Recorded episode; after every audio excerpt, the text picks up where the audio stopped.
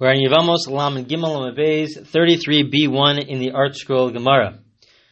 Uh, we will be continuing our discussion from uh, the last couple of recordings, and we will be concluding it. And uh, hopefully, in the next recording, we will be we will begin a new Mishnah.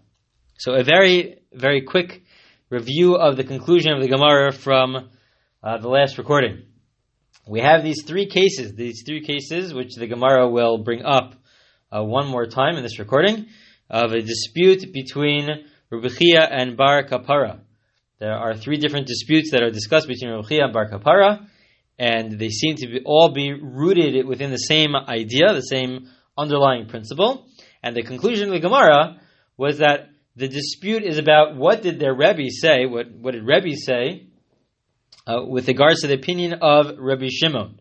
And that Rabbi Chia held uh, that Rebbe said that within Rabbi Shimon, even though Rabbi Shimon holds Ein Isser Chal Isser, that the second, once there's already one prohibition uh, between a person and another person in terms of a for, for prohibited relationship, or with regards to doing something, some sort of action, if there's already one prohibition, so then there cannot exist another second, a second prohibition uh, cannot exist. However, Rabbi Chia understands that within Rabbi Shimon, he agrees uh, to a case of bas achas, that if both prohibitions begin simultaneously at the same exact time, that's when the prohibitions start. Uh, that's when they come into existence. So then there will be two prohibitions, and that is what Rebbe uh, was was teaching in the name of Reb Shimon, according to Rabbi Shimon. Uh, Bar Kapara held that no, it's not true that even in a case where it happens at the exact same time, where both prohibitions begin to exist, that there's a potential to violate both prohibitions, that starts at the exact same time. Still, there's only one prohibition. One only violates one prohibition and not both. That is essentially the dispute between um, and Bar Kapara. Very, very simple as a conclusion. Do does Rabbi Shimon uh, hold that there's an exception to the rule of Ein Isser Chalal iser that a second prohibition cannot exist in a case of Bebas Achas, when both prohibitions happen at the same exact time. The Gemara now is going to question Bar Kapara from the following brisa. Mesave, the Gemara says we have the following brisa. It's a very the same two cases are in this are in the following brisa. The two out of the three cases. Zar Shishimish B'Shabbos. Case number one is a Yisrael, a non-Kohen who uh, serves in the Beis Hamikdash on Shabbos. And so there are two potential violations. One is the fact that it's a non-Kohen who's serving the Beis Hamikdash, and number two is the fact that he's doing this on Shabbos, and there's a prohibition to do this on Shabbos. Case number two is Bamum Shishimish Betuma. A Kohen who has a blemish, he's not allowed to serve in the Beis Hamikdash, and he does serve in the Beis Hamikdash. Not only does he serve in the Beis Hamikdash as a blemish Kohen, but he also serves in the base Beis Hamikdash as somebody who is impure, where in general, a Kohen could serve if he is impure, if it's for a communal offering, but since he is a Balmum, the Kohen that we are referring to has a blemish, so therefore, uh, it is possible that there's only that there are two prohibitions: the fact that he's impure and the fact that he has a blemish. So the Brisa says as follows: What is the law? Is a dispute between Rabbi Yossi and Rabbi Shimon. So Rabbi Yossi says, Yesh kam mishim zaris mishim Shabbos mishim bama mishim tumah Rabbi Yossi. Rabbi Yossi is of the opinion that there are two violations in both cases, that one violates both prohibitions. Rabbi Shimon Omer, Rabbi Shimon says, no, ain't kana mishim zaris ubalmam bavad. Rabbi Shimon argues, and he says that no, there's only one uh, one violation. There's the violation in the first case of the fact that it's a Yisrael, a non-Kohen who's serving the Beis Mikdash, and then, and then in the second case, there's a violation of the fact that it is a blemished Kohen who is serving in the Beis Hamikdash. And those are the two cases that are discussed. The Gemara points out the obvious question. The Gemara says, "V'ilu milika shayre." That the Brisa left out the third case. What happened to the third case? We always understood that there are three cases that are always discussed between Rabbi and Bar Kapara. The third case is a case of a non-Kohen who eats from a bird offering which is slaughtered through Malika. done by Malika, which is not the regular way of slaughtering a kosher animal. And so therefore then we had a dispute between Rabbi and Bar Kapara. Is there, are there two violations? Certainly everybody agrees that the Yisrael cannot eat from a bird offering which only a Kohen could eat from. But then there's a question, is there also a second violation of the fact that he's not eating kosher? According to Rabbi Chia, because uh, only a Kohen is allowed to eat from this type of a slaughter, uh, so therefore there is a second violation for the Yisrael, for the non-Kohen to eat from this animal. And according to Bar Kapara, no, there's only one violation. Once Malika was done and it's permissible for a Kohen to eat from that, from the bird offering, so to a Yisrael, a non-Kohen, could also eat from the bird offering, at least it's not a violation of it not being kosher. It would be viewed as kosher. It's just a violation, according to Bar Kapara, the fact that Israel, a non-Kohen, is not allowed to eat from an offering which is only uh, designated for a Kohen to eat from. But that's left out from this from this brisa. Why is it left out uh, from this brisa? So again, just to review, the way we understood the dispute between Rabbi Chia and Bar Kapara was within the opinion of Rabbi Shimon. Within the opinion of Rabbi Shimon, Rabbi says that Rabbi Shimon agrees that an exception to the rule is if it happens at the same time. If the prohibitions begin, there's a potential to violate both prohibitions that starts at the same exact time. Bar Kabar says that no, even within Rabbi Shimon, there's only uh, one violation. There's no exception to the rule. So in the Bryce itself, we can explain as follows. Within the Bryce itself, we have the first two cases. The first two cases, it, it's possible that they happen at the same exact time, but it doesn't mean that the cases are referring to a case where they happen at the same exact time. It doesn't have to happen at the same exact time. We explained on, on the last page that in order for it to happen at the same exact time, it has to be where a child becomes an adult on Shabbos or while he's in a state of impurity. Those are specific cases, but uh, in general, when we have those two examples, it doesn't have to happen at the same exact time. So one could clearly understand the brisa as referring to cases where it does not happen at the same exact time. And in those cases, we have a dispute between Rabbi Yossi and Rabbi Shimon. According to Rabbi Yossi, that is an exception to the rule. One does violate two prohibitions. According to Rabbi Shimon, one only violates one prohibition. And so uh, that could that could be an understanding of the brisa. So the, the Gemara is asking, well, what about the third case? Why don't we also have the third case? If that's really the understanding of the brisa, so then we should also have the third case as well. Sorry, just to go back uh, on the brisa, one could understand the brisa is not referring to. I apologize, is not referring to happening at the same time. It's not happening at the same time, which is why Rabbi Shimon says that we do follow the, the idea of ein isser chalal isser, that there's only one violation here, because it's not happening at the same time in the first two cases.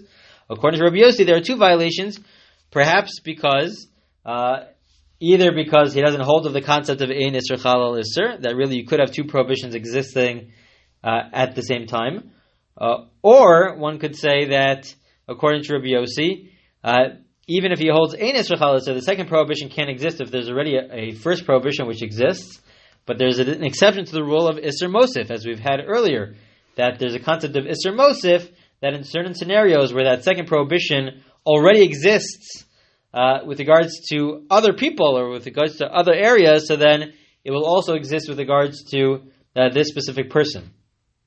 Um, so according to Rabbi Yossi, this can be an exception not because it's bebasachas that it's happening simultaneously, but because of the concept of Isser Mosif.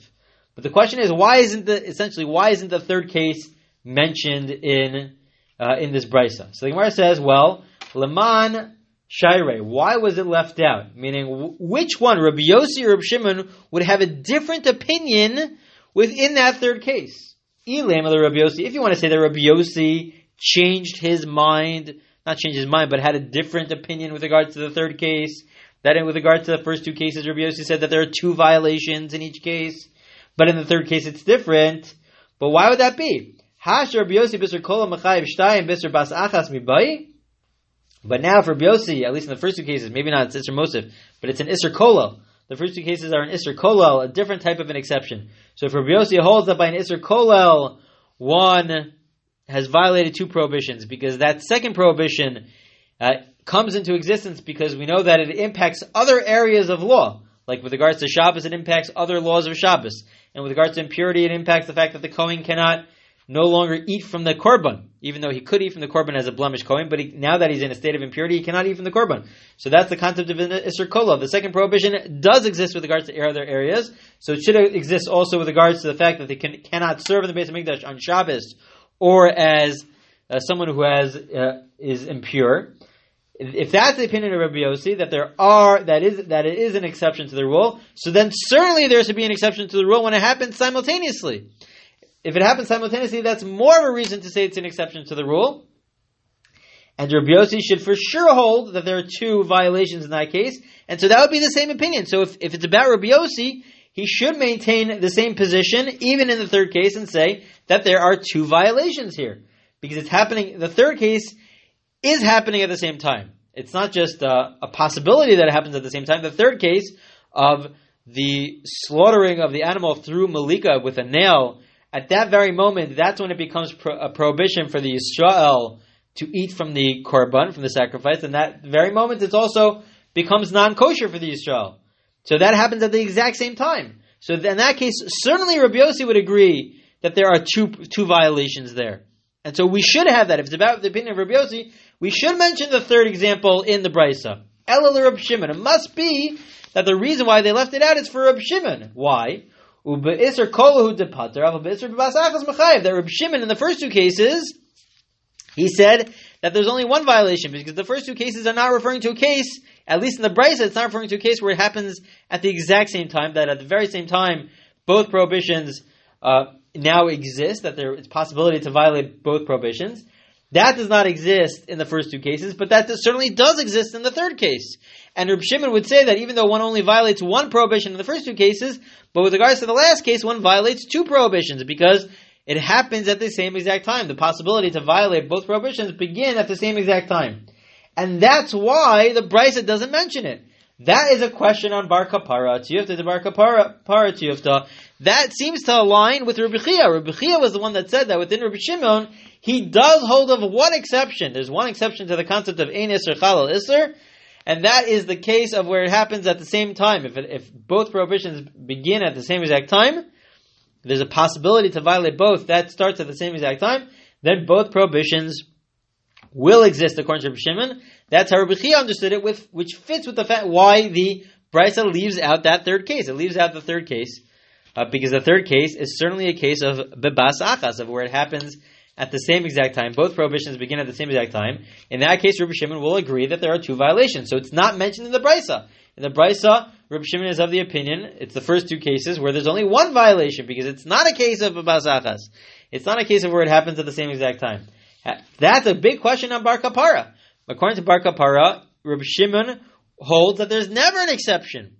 There's never an exception to the concept of Enis or Chalas. If there's never an exception, so then the third case should be mentioned in the Brisa, even if it's happening simultaneously. Both prohibitions begin at the same exact time. According to Bar Kapara, Reb Shimon is of the opinion that that's not an exception to the rule. If it's not an exception to the rule, it should be mentioned in the brisa. The fact that it's not mentioned in the brisa is a very strong question on the opinion of Bar Kapara. And that is what the Gemara concludes. This brisa is a very strong question on the opinion of Bar Kapara. The Gemara now moves to a different topic. Uh, it's within the same uh, cases, but it's really asking a, a, specific question on the first case. The first case was Zar Shishimish B'Shabbos a non-Kohen, a Yisrael, who uh, serves on Shabbos, and that he's uh, serving the Beis Hamikdash on Shabbos. And the Gemara said that there's there there seems to be a violation of Shabbos here. Uh, there's a question whether or not it's it becomes a prohibition because it would be a second prohibition on top of a first prohibition. But it seems pretty clear that there's a violation independent of the first prohibition. There would be a violation on Shabbos. The Gemara says, "B'mai, what exactly is the violation on Shabbos of bringing a korban? What does one violate? Which prohibition does one violate by bringing a korban on Shabbos? They say as follows: Ibishchita, if it's about slaughtering the animal, there's a concept of shchita bazar kshira. We have a concept that there are different aspects to the offerings, uh, to offering a korban, and there are different parts to it. The first part of the actual slaughtering, that's allowed, that is that is allowed by a Yisrael. A Yisrael, a non-Kohen, is allowed to do that part of the avoda of the service of the shchita, of the slaughtering of the animal. So if it's allowed by Yisrael, it should be allowed on Shabbos also by a Yisrael, by a non-Kohen. What about the other parts? Viga Kabbalah v'halacha, two other parts. One part is the accepting of the blood, that when you, there's a part of just, uh, in a, in a, in a vessel, one, one takes the blood of the animal while it's being slaughtered, when it's slaughtered, and then bringing it uh, to the altar. And then there's bringing it to the altar and then sprinkling the blood on the altar. So that part, what Torah prohibition is that in, in taking the blood? Tilta ba'amahu. All that is, is just an act of moving, taking the blood and moving it to a different part of the Beis Hamikdash. It could be that that's a rabbinic prohibition that would be viewed as a rabbinic prohibition, but we're, what we're discussing are Torah prohibitions. So taking the blood could be viewed as a rabbinic prohibition, and even if it's a rabbinic prohibition, uh, there we have a rule that says that when it comes to in the Beis Hamikdash itself, and with regards to the service in the Beis Hamikdash, we say that we don't have, besides for independent of Shabbos, uh, we don't the the rabbinic prohibitions do not apply in the Beis Hamikdash. They don't apply in the temple, which is its own discussion. That rabbinic prohibitions do not apply in the temple. But in the end of the day, there won't be any violation. Certainly not on a, as a Torah, on a Torah as a Torah prohibition, but perhaps even there isn't a rabbinic prohibition uh, because uh, we don't have rabbinic prohibitions in the Beis Hamikdash itself. So it's not about moving the blood. So what could it be? Ibahaktara, if you're going to tell me it's about the burning of the sacrifices, that's that's another part of the sacrifice. Uh, the sacrificial offering is to bring the animal and bring it to uh, the fire, and it'll cause a burning of the of the uh, of the altar, and you're increasing a flame. So increasing a flame, creating a flame, fire on Shabbos, that is a Torah prohibition. But Vahama Rabbi Yossi havar yatzasa. But when it comes to uh, kindling a flame or increasing a flame on Shabbos, there's a discussion, there's a dispute, and according to Rabbi Yossi, that it's only a lav. It is not uh, as severe as the other Torah prohibitions, which is kares, uh, which is an early death. But this is a, a according to Rabbi Yossi, it's a regular lav, a regular lav, a regular negative commandment. One does not bring a korban chatas. One does not bring a, a, a, sin offering as a as an as an offering. Um, and the assumption is in the question that what we are discussing within this Bryce and within the, within the discussion of Rechiah and Bar Kapara are cases where one would bring a korban. And according to Rabbi Yossi, if one, this is the only only prohibition on Shabbos of the 39 malachos, of the 39 forbidden activity, where according to Rabbi Yossi, it is not, one does not bring a korban. And so how could that be the case? Uh, it, it's, what we're discussing are cases that in which one brings a korban. At least that's, that's the assumption of the question. Uh, that one brings a korban, uh, one brings a korban for what one has violated.